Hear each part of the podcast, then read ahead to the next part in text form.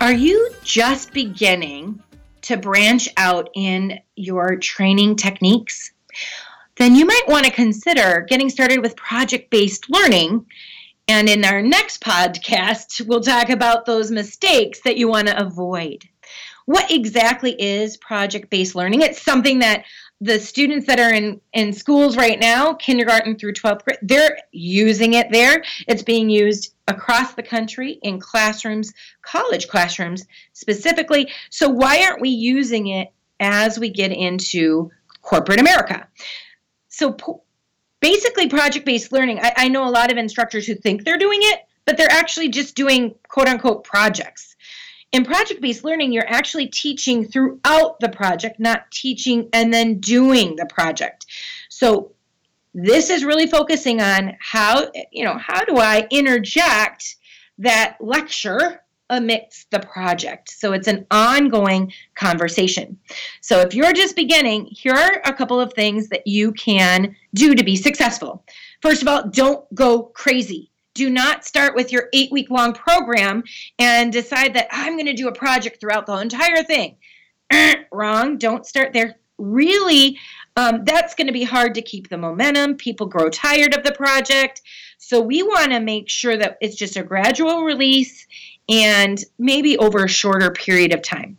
So, number one, you want to renovate something that you've already done. This means you already have it created, but now you're just going to put it into a different look and feel.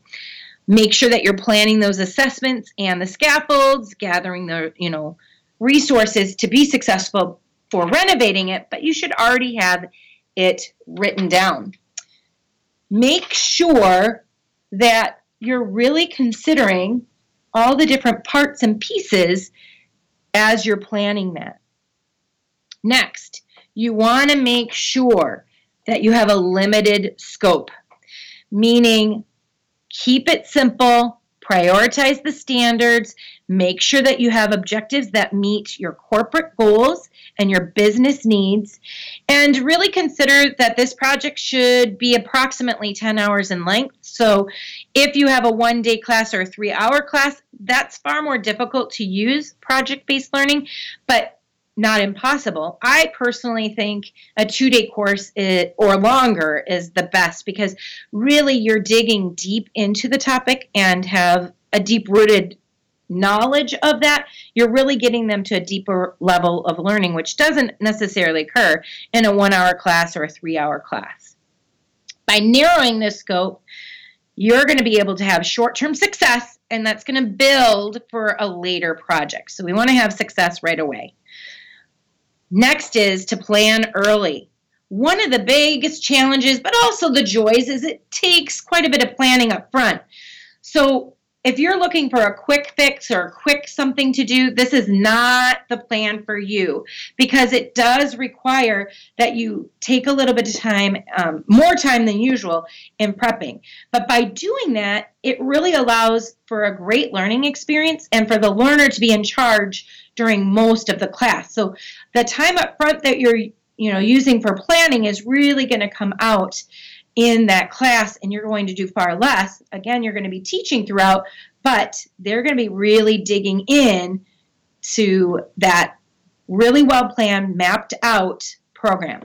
What I use is backward mapping. That means in our results rapid design, what we're doing is we're starting at the end and working our way to the beginning. So we're looking at what's the end goal, then activities that will get us there, then what are the behaviors we want to see, and then the objectives. So we're working kind of backwards through this.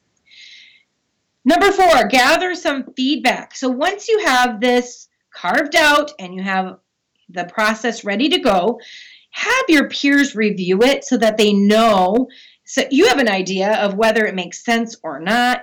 Uh, maybe it's just posting it on Twitter, on Instagram, on whatever, a gist of what you're doing and get feedback from those that are out there.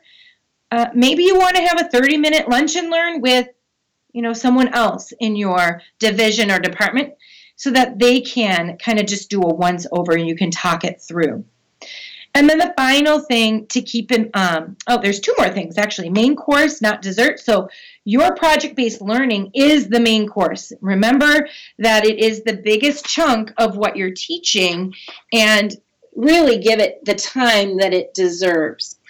The final thing is commit to reflection. You want to make sure that people have time, especially with something new, to reflect and to, to think about what's happening within that project. We want to make sure that we have that structured reflection throughout. So they're working maybe in groups to reflect, then alone, maybe then in pairs. You're mixing it up, but you're giving time to really reflect on it as learners. We want to make sure that they have time for that. In our next podcast, we're going to look at some mistakes to avoid as you're building out a project based learning. You can Google project based learning and tons of ideas will come up. In fact, many of your peers have probably already created some that you could adapt, adopt, and apply to the content you're teaching that will be a great way to get you like kickstarted and maybe save you some time as well, as long as it really works or lend itself well to the content you're teaching. I'm Becky Pike Pluth, and this creative training tip for you is all about differentiating and trying something new.